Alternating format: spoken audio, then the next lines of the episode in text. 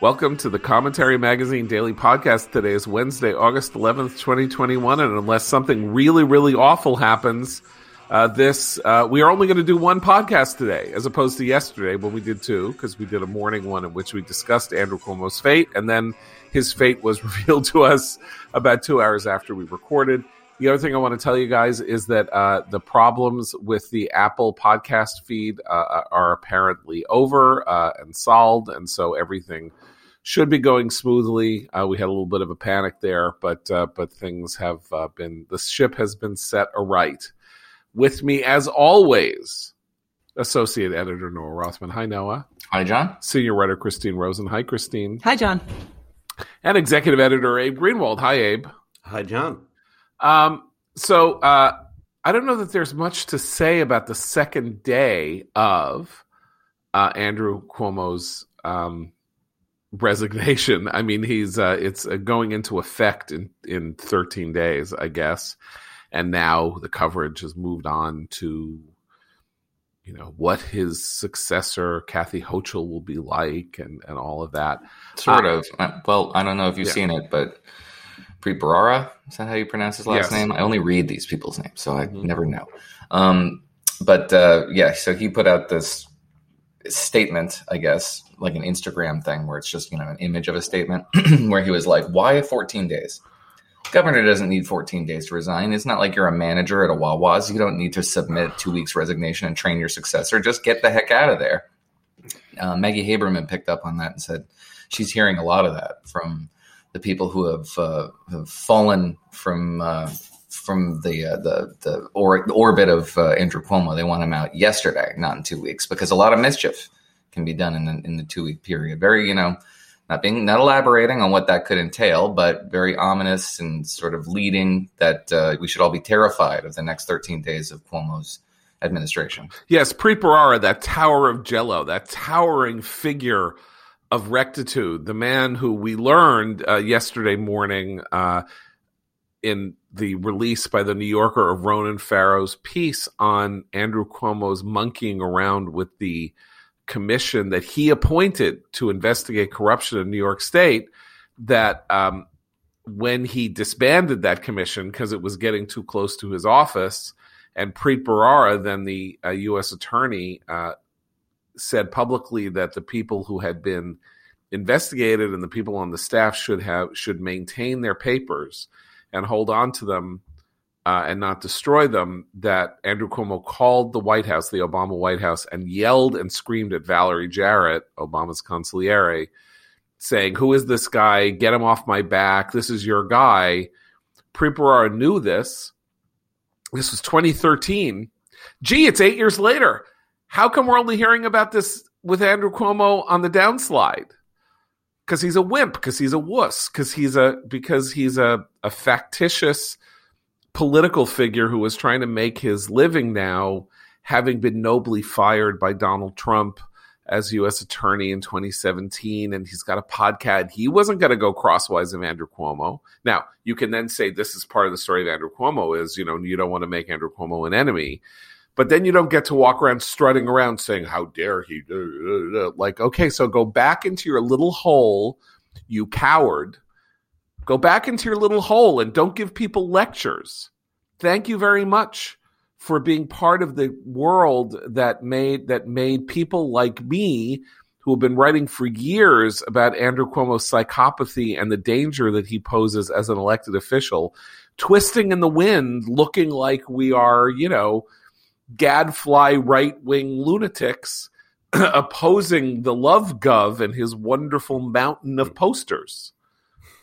I mean, just to not to put too fine a point on it, like watching people get all full of rectitude about Andrew Cuomo when they knew who he was a decade ago and kept their mouths shut out of their own understandable instinct for self-preservation should put them in a place of a certain type of modesty in response to what has since happened. But it's not, I mean, I don't think it's, even though he was not the best messenger for this. I mean, I was suspicious. I said it yesterday about the 2-week thing. That didn't strike me. I don't know if that's normal within the range of resignations, but given the massive ego that we know Andrew Cuomo to have, he's kind of Trump-like in his ability to push the boundaries. I mean, what's he going to do? Pardon himself if he's convicted of something? People are speculating about that sort of thing, and not just because they're grandstanding like Preet is. I just think that there's something weird about it. I don't know what it is. I just don't trust Cuomo, and like you, John, most of us on this podcast haven't. So I just think it's a reasonable suspicion to raise.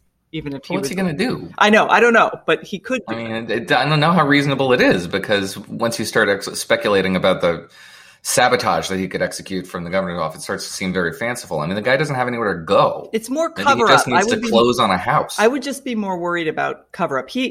That would be any sort of cover up that he might be able to do in 2 weeks. Perhaps it's, I'm being extremely cynical and suspicious, but. Okay, he's a nut. So here are the possibilities. As a nut, one of the possibilities could be that he did this in the hopes that there would be a mass emotional outpouring from the electorate. Remember, he tried to have a support rally for himself. Yeah, that's right. Don't go. We need you. We need you to rename things after members of your family. We want you to, please.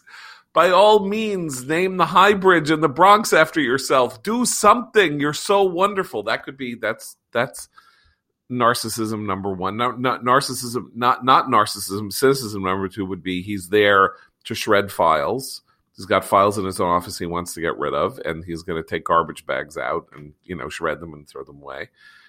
And number three is that he's got some plan where he's going to dig up some stuff he's going to see what he can do about digging up stuff on the people who are going to impeach him, see if he can scare the crap out of them, and then rescind his resignation. I mean, I suppose, I don't think there's a legally binding sense in which that resignation is legally binding as of today. And sorry to interrupt, but his assistant, who did her very public resignation the other day, has also now put a date on that as being the same 2 week. She'll resign effective when he resigns, so she was kind of waiting to see what he did, and now she's going to resign at the same time he does, even though she publicly announced it earlier. I mean, the shredding of documents thing, I don't know, it's a very tricky thing to do that, you can easily attract the attention of prosecutors you don't want. And he already has the attention of prosecutors he doesn't want. Wouldn't that just, everybody sort of assumes that the allegations that he violated state and federal law here will go away once he leaves the governor's office. Wouldn't that imperil that implicit assumption on the part of everybody involved here? Yes. So that's why he is crazy though. But there's also a kind of optics consideration, I think, here. If he leaves, giving 2 weeks sort of creates a less scandalous, kind of more ordinary sense of someone leaving their job than if he were to, it's like the difference between having security come up telling you to put your things in a box and get out that moment, as opposed to being able to say your goodbyes. No perp walk. So it's he wants to put a nicer face on things. Okay, by the way, he's not alone. I think. I still think Christine's right when she said yesterday that he's going to ultimately end up rehabilitated somewhere in the liberal firmament in the future and do just fine. Did you see that Joe Biden said, I respect his Governor Cuomo's decision, and he did a hell of a job. Yeah. Well, listen, a friend of the podcast, listener, people know well. I'm not gonna out his identity because he can use this himself when he wants to. But emailed me last night. I had mentioned during the emergency podcast we did yesterday when we were having this argument that,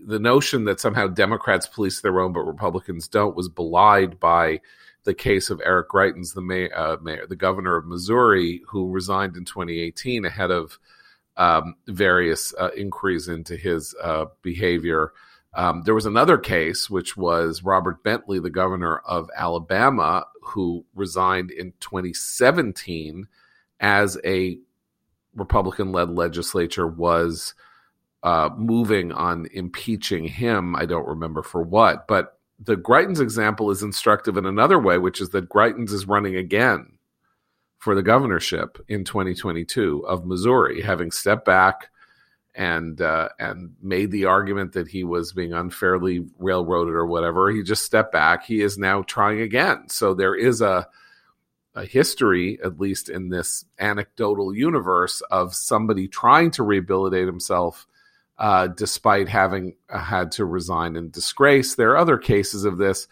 Vito Fossella is now the... Vito Fossella was a congressman from Staten Island, Republican congressman from Staten Island, got stopped for drunk driving, and somehow because of this drunk driving stop in 2007 in Virginia, it turned out that he was a bigamist. I don't remember how it turned out that we discovered that he was a bigamist from a drunk driving stop, but he had to resign, and he is now back as, I think, Staten Island borough president. So, I mean, you know, that may not be the kind of rehabilitation level that Andrew Cuomo was seeking, particularly having become one of the most famous politicians in America. But this does, you know, there are second acts in American lives. The dumbest thing anyone ever said was F. Scott Fitzgerald's notorious statement that there are no second acts in American lives. There are only second acts in American lives.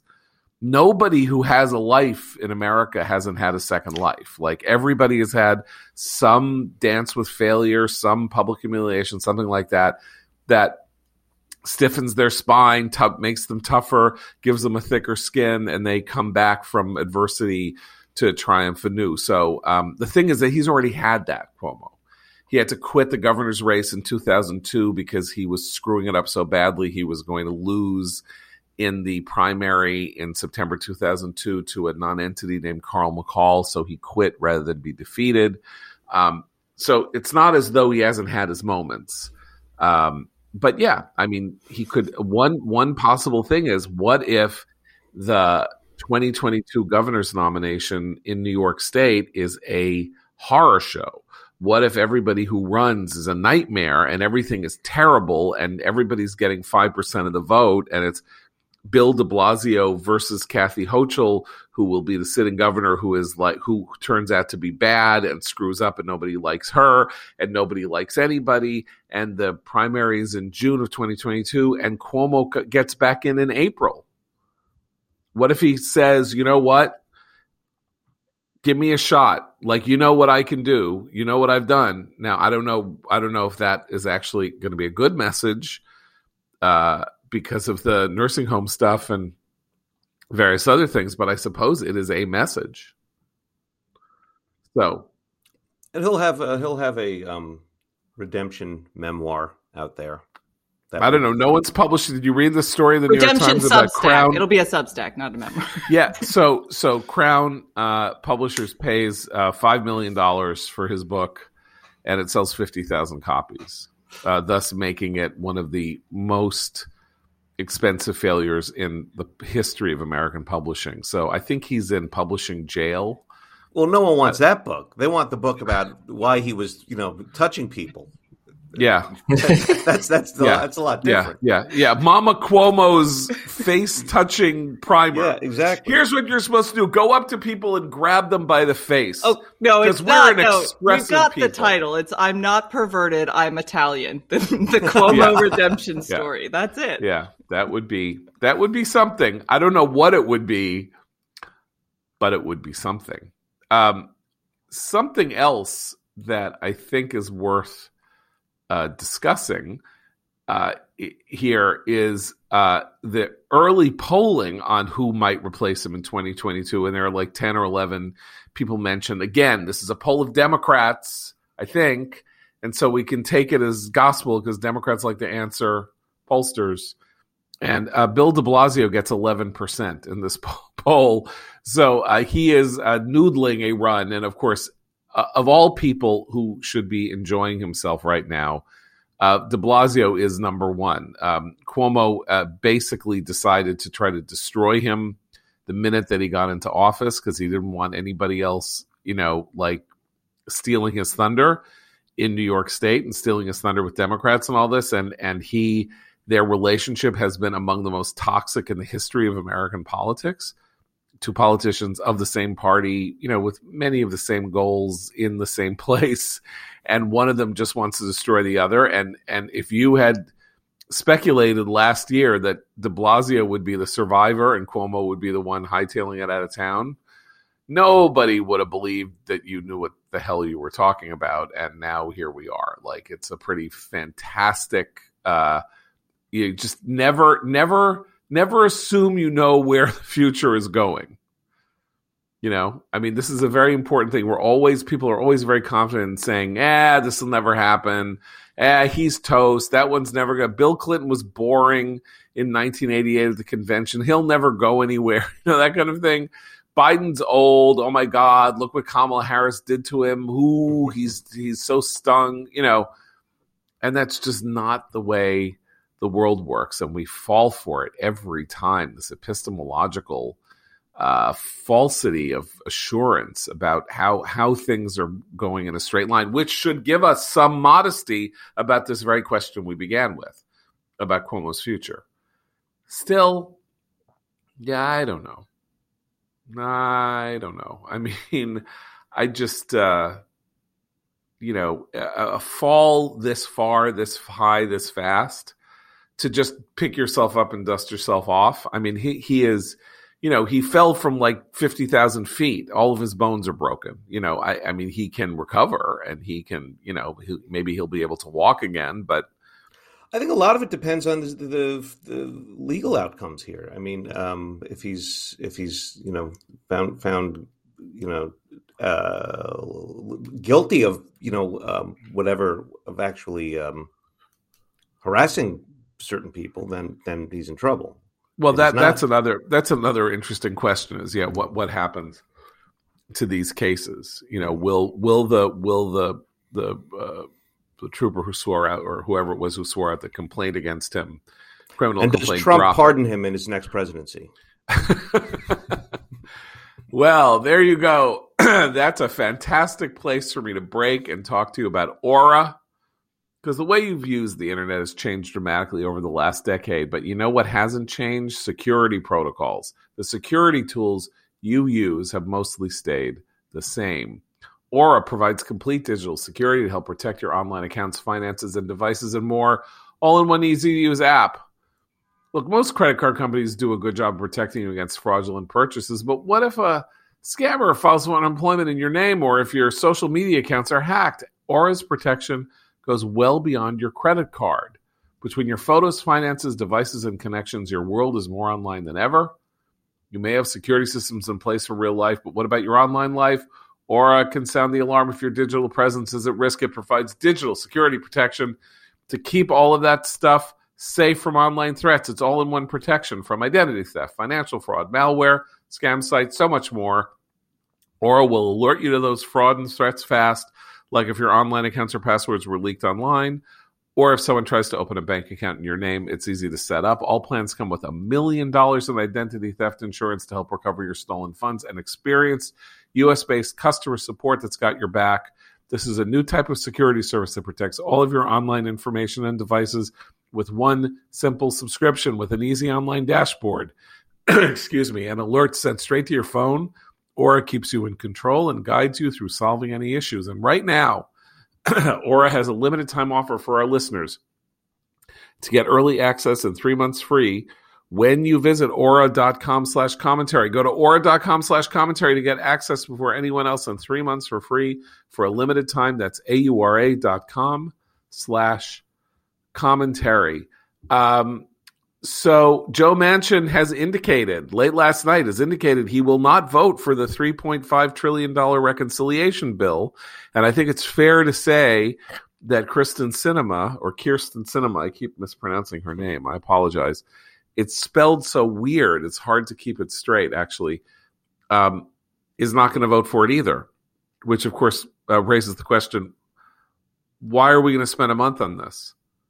It's not gonna pass the Senate, so it's over with. So forget it. Like, Why is Schumer bringing it up? Why are they going to be in special session?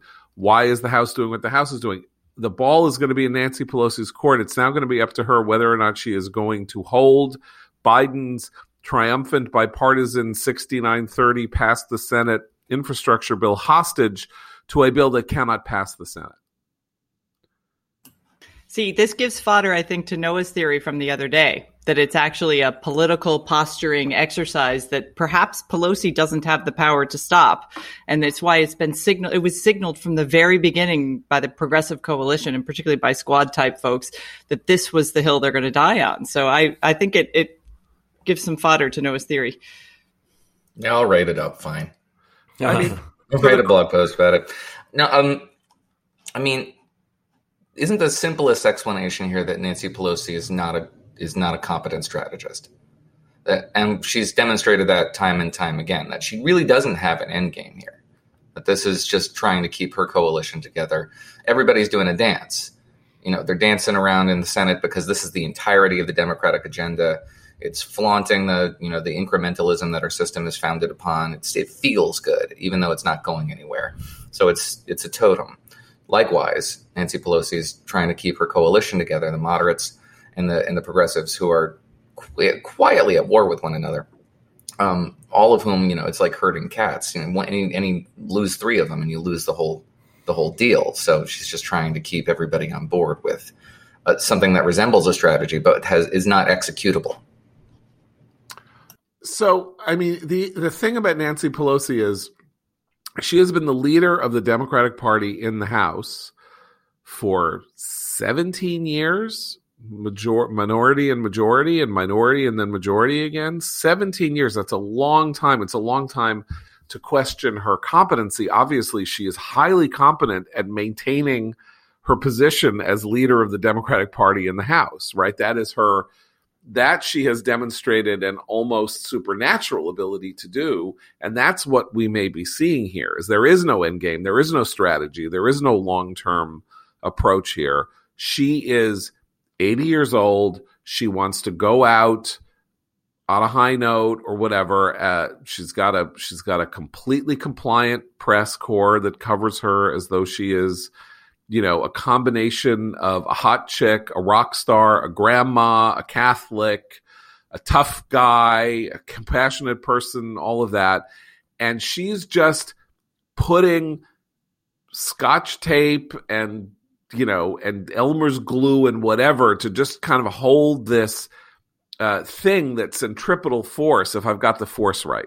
Centripetal force is the one that spirals out as opposed to spirals in. So the natural force here is for this coalition to explode, right? 3-vote margin, majority margin in the House of Representatives means there are 4 or 10 or 12 progressives who hold the whip hand, but there are also like 30 or 40 moderates who hold the whip hand, and their whip hands are entirely in conflict. And so if she can sort of, but Pelosi, to take the metaphor a little further, Pelosi has not been able to stay their whip hands. They've been whipping each other constantly since they resumed the majority in 2018. It's been nothing but quiet conflict. And it's not the sort of conflict that the press is inclined to, whip up into Democratic Civil War nonsense. But it didn't matter. It didn't matter all that much until January, right? It didn't matter. I mean, it mattered. She didn't want to impeach Trump, and then the activist logic was that Trump had to be impeached, and so Trump was impeached, and it was sort of a foolish waste of time exercise, even if he thought it was noble and he deserved to be impeached for Ukraine. It was never going to happen. It wasn't, the trial was going to be a joke and all of that. And so she impeached him, and then they impeached him a second time, and a much worthier impeachment in my view, but the time ran out to matter. But so there's that, but it just didn't matter that much because they always had a roadblock ahead of them, which was a Republican president who didn't want to pass their agenda. Now there's a Democratic president. So all that was once unthinkable is now thinkable. And that's where you start getting into the real prospect that her effort to do what she's going to do could hand Biden a catastrophic defeat. I mean, I don't think it's too much to say that should the infrastructure bill go down to defeat because AOC and the squad decide that they need to kill it, that this will say to people, you know what, he can't do anything. And I'm not just talking about, you know, us. I'm talking about independents who voted for him. I'm talking about people in the middle. It's like, he's so weak. And you know what? The CDC is doing things without him knowing. He can't even herd his own party into passing a piece of legislation. The hell with him.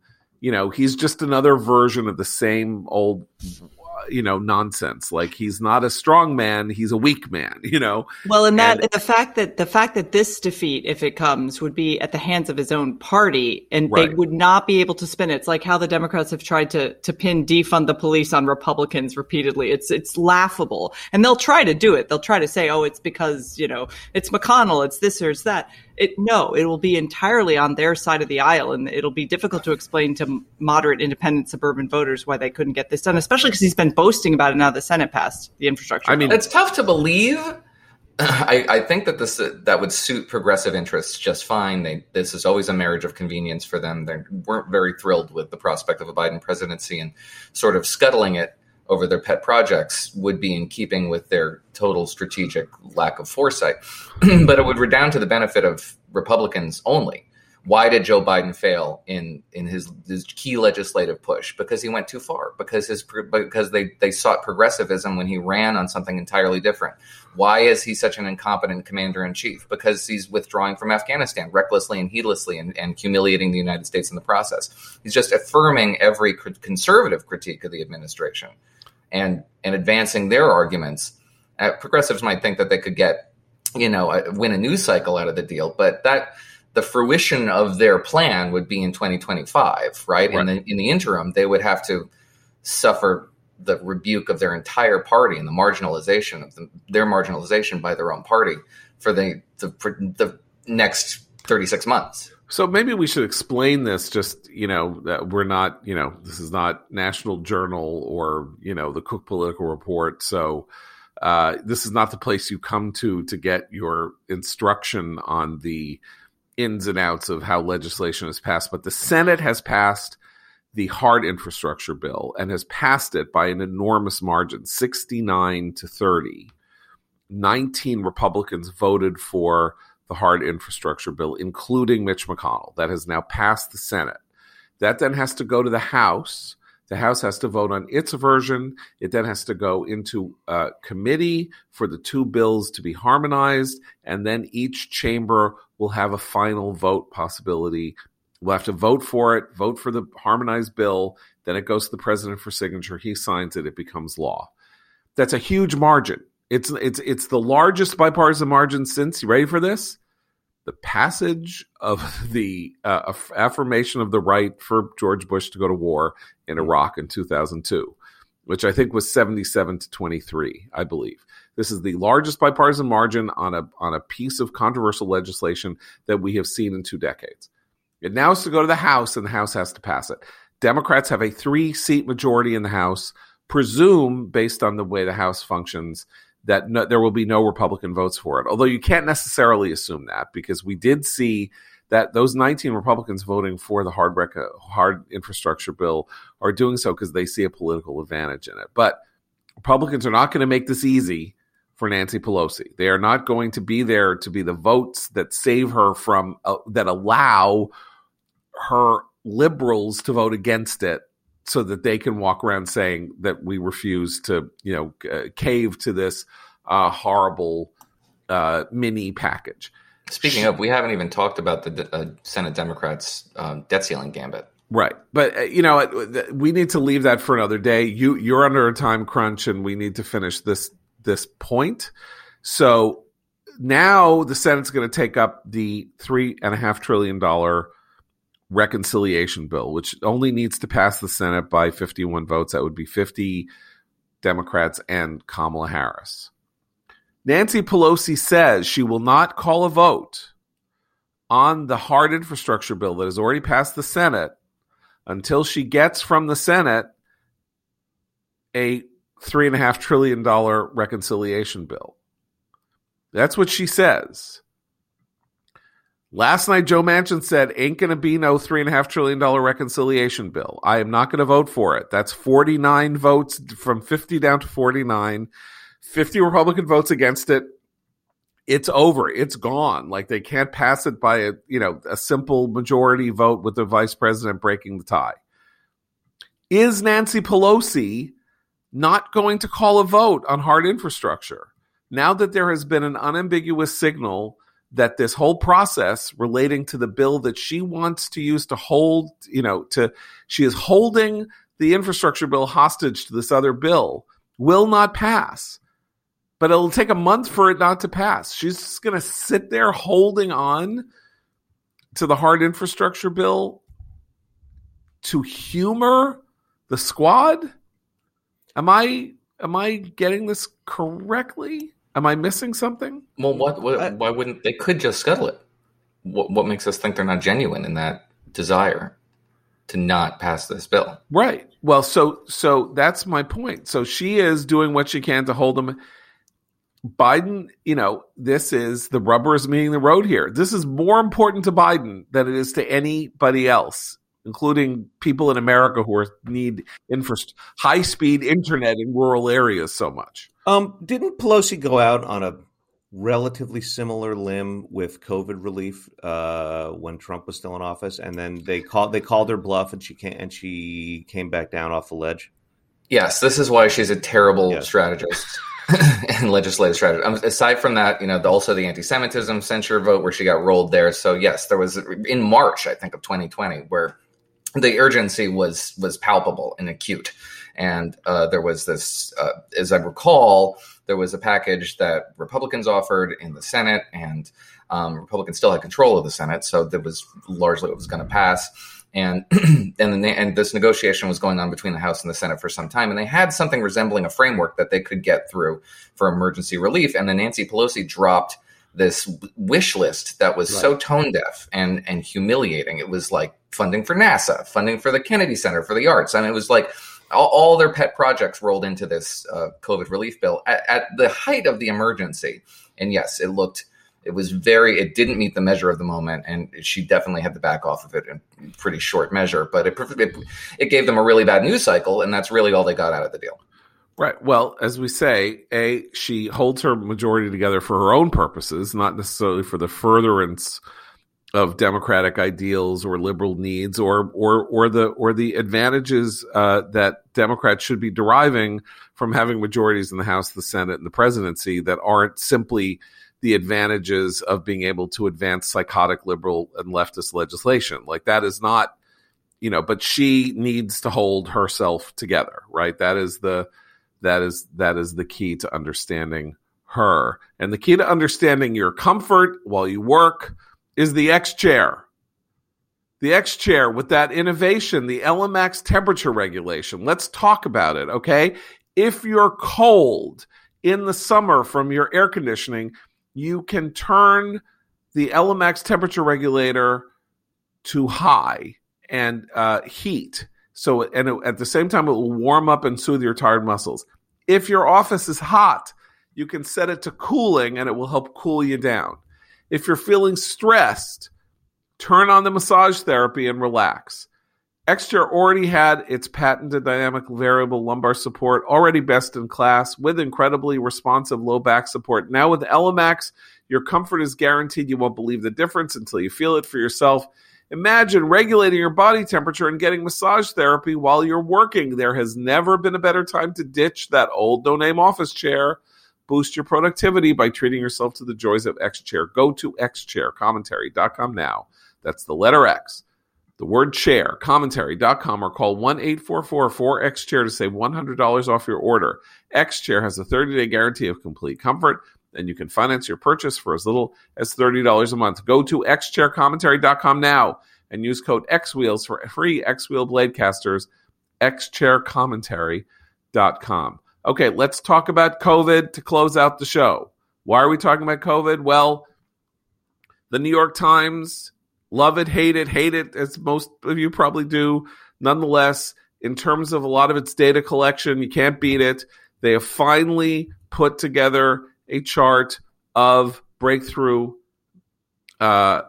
cases of the Delta variant versus cases altogether. It was new in the paper last night, and that was pretty exciting. And what it shows is that no vaccinated people are getting the breakthrough. The breakthrough is not happening.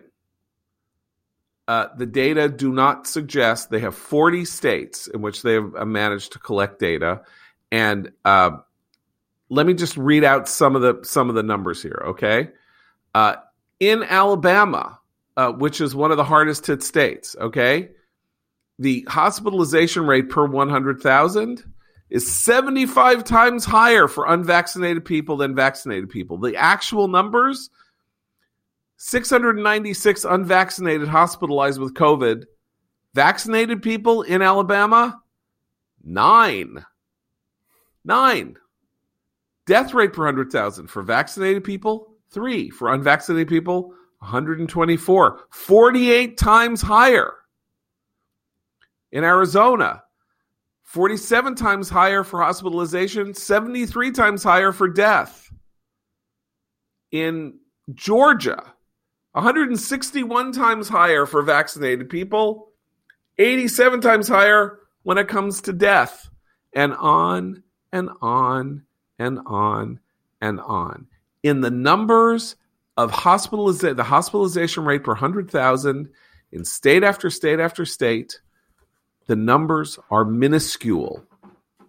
They are minuscule. California, the largest state in the country, 9 per 100,000 people. That's 90 hospitalizations with COVID-19. By the way, that is not only the Delta variant. That is all cases. 9 multiply, 9 per 100,000. That's 90 per a million times 38. So it's 90 times 38. It's like, what is that? That's like 2,700 people, something like that, 2,800 people hospitalized in the entire state of California with COVID. And the death rate, 1 per 100,000 people. 1 per 100,000 people. That's 10 for a million. That's 380 per 100, 380 in the entire state with collection as it slices. And we have percentages also. Let's talk about the percentages, okay? Breakthrough hospitalizations as a percent of all COVID hospitalizations. Alabama, 0.3%. California, 0.4%. Massachusetts, where we had the big outbreak, right, in Provincetown, 1.1%. Michigan, 1.1%. Nebraska, 0.9%. New Jersey, Noah's home state, 0.3%.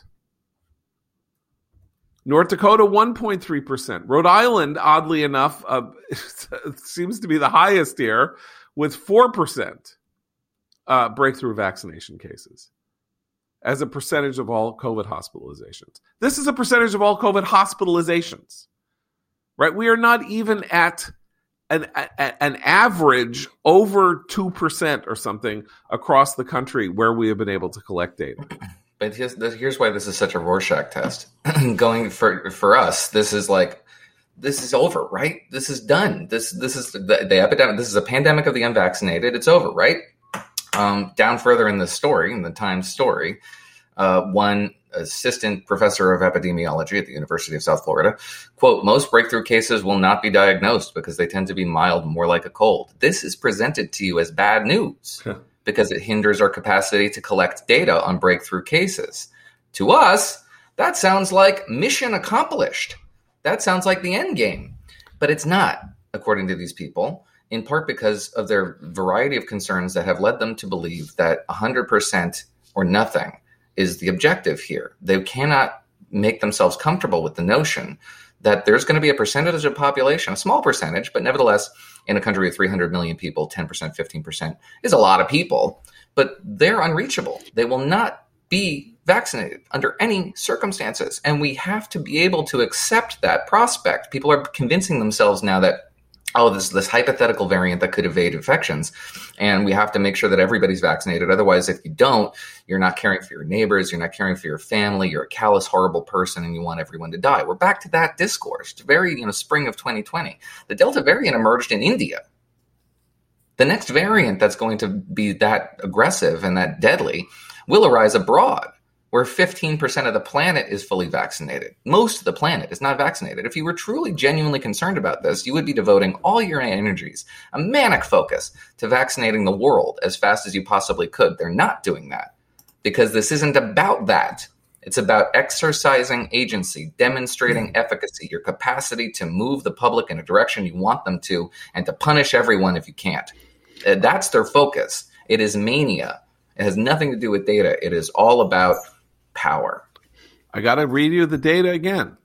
U.S. vaccinations, 12 and up, 18 and up, 65 and up. Okay. I'm going to read you the at least one dose because the theory is that 3 weeks after the at least one dose, everybody who is in the at least one dose gets the second dose if they didn't get Johnson & Johnson and they get vaccinated. 65 and up with at least one dose, 91% of the population of the United States is vaccinated. 18 and up, 71%. 12 and up, ready? 69%. There is no longer a meaningful gap between 12 and up and 18 and up. Okay?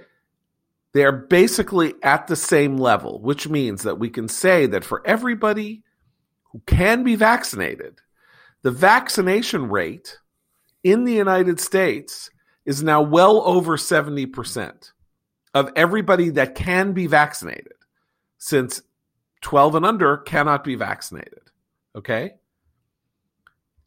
Everybody, 69% with one dose, 71% with one dose over 18, 91% 65 and up. Fully vaccinated, 12 and up, 60%, okay?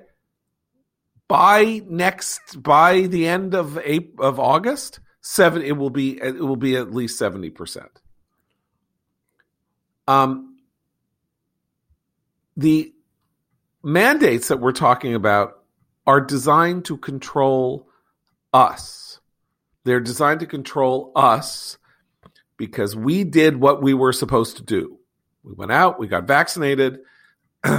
Now, if the fear is that there might be a period in which the breakthrough vaccinations, we get a breakthrough vaccination. We got all this Delta variant in our nose. We're spewing it out at people before we even feel a symptom or without ever feeling a symptom. And then we're spreading it unknowingly, and it's spreading and it's spreading and spreading. We don't know that that's happening. And in fact, the data on the Delta variant hospitalizations offers us absolutely no reason to believe that that is happening in any numbers whatsoever. In any numbers whatsoever, what we know is that the unvaccinated are having another dance with COVID. Not that the vaccinated are having a dance with COVID, and yet all discussion is about universal mandates, citywide, statewide, school district-wide, all of that. I want one other thing because I want to ask Christine and Abe to. Kaiser Family Foundation has a poll out. You're going to hear about this today. It is going to say that while people oppose vaccine mandates, they support mask mandates in schools. 70% support mask mandates in schools, but I don't know, 60% oppose vaccine mandates. That is what you're going to hear. That's what MSNBC is going to say. That is going to be a misreporting of the data. What the data say is that 70% of people say that they support mask mandates in schools for the unvaccinated, meaning kids under 12, even though we can go into why that's foolish, and teachers who won't vaccinate and teenagers who won't vaccinate. That is not support for a universal mask mandate. It is the opposite. It is drawing a distinction between the vaccinated and the unvaccinated, which is exactly what everybody should be doing when we are talking about this. But that is not what we are talking about.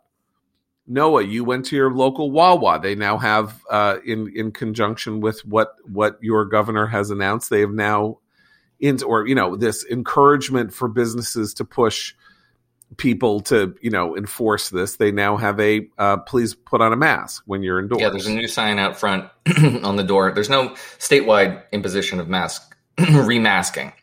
It's not in my state. It doesn't exist yet. Maybe coming, but it doesn't exist yet. So sign says, regardless of your vaccination status, the CDC recommends you put on a mask. And more people are, but not everyone.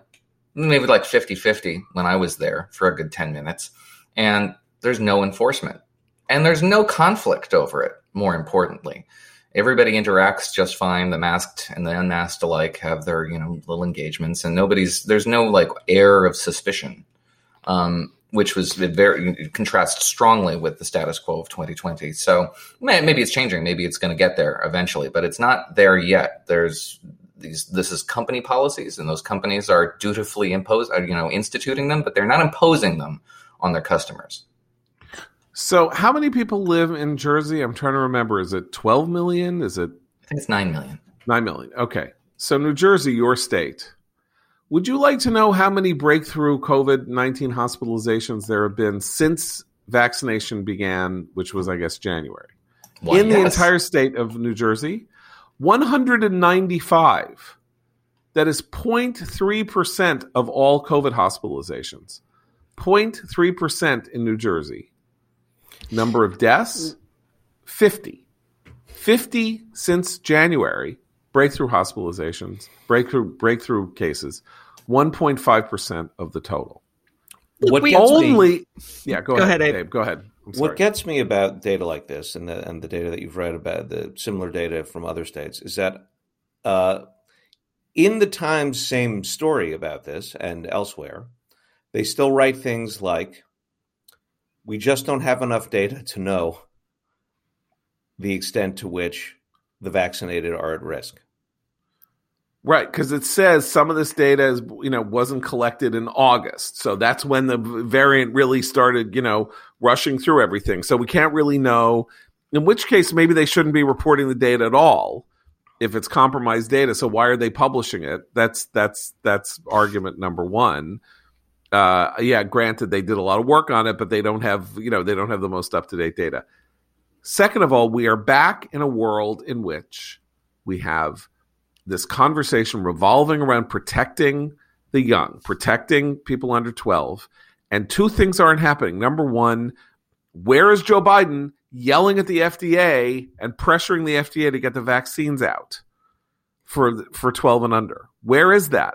Why aren't we getting a briefing on why that isn't happening? All we get are these news stories saying it's coming, maybe coming in 2 weeks, maybe coming in a month. We don't know. Why? Because the FDA is so wonderfully pristine that they can't have someone put pressure on them to release whatever that drug was that their own panels didn't want to release. I don't even remember which one it was 2 months ago. The FDA is a political agency. I'm sorry. Maybe it's not supposed to be, but it is. And it works for the President of the United States, and he can put pressure on it to do this in the national interest. Secondly, we don't have any hard data on the effect of the breakthrough. The breakthroughs on, the effect of, there does not seem to be a rush of kids with COVID, no matter what you hear. All you're hearing are anecdotes. We don't have any numbers. We don't have any numbers that say that kids are getting sicker from COVID. Well, what we know is that tests are coming back more positive on COVID, but the hospital, when they say the wards are filling up, they're not filling up with children. And if they are, many of them are getting the sort of seasonal RSV virus that goes around, and that does the respiratory virus that impacts kids. But look, here's some data: the places that are reinstituting government mandated mask wearing indoors, like my city of Washington D.C., we've had more people murdered, killed via homicide in the District of Columbia in the past 2 weeks than have died of COVID. We've had zero COVID deaths for several weeks. And yet we all have to, even the vaccinated now have to wear masks indoors, supposedly to protect the vaccinated. We have a lot of data ward by ward in the city of DC about who is vaccinated and who is not. The unvaccinated are highly concentrated in two wards east of the river. We know the communities that are skeptical of the vaccine. There have been efforts made. And as Noah said, they're unlikely to continue to do that. However, they are not masking indoors. No one's enforcing that. No one has ever enforced that in those areas. There are clubs where people are dancing, maskless indoors. So COVID is spreading among those groups, but it's not, thank God, it's not leading to huge spikes in cases and illnesses and deaths. So this is an example where I'm being asked as a person who's vaccinated to live by zero COVID standards instead of being told, as we all should be in this country, it's time to learn how to live with this virus. It's going to be with us forever. It's not disappearing. It's going to be a seasonal thing. There'll be spikes. There'll be new variants. But we know what to do to protect most people, and it's to take these shots. If you don't want to take those shots, then here's the risk you're taking. Here are the things you're not going to be allowed to do, like go on a cruise or travel to this destination or go indoors maskless here. That's how we learn to live with something like this, because we can't control it down to the point where it's zero. And even in the localities like mine where we have zero deaths, they're still issuing mandates that make no sense. That's going to lead to anger, hostility, rebellion.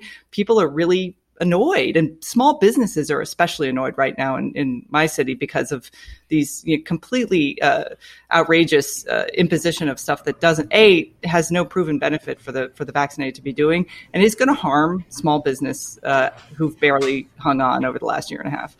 That's a question I want to tease out briefly as we near the end of this podcast. So the assumption here on the part of the political press and people I follow in this business is that, yeah, people are very angry. They know they're, especially the vaccinated, they're very angry, and they're very angry at the unvaccinated for doing this to them. We are not.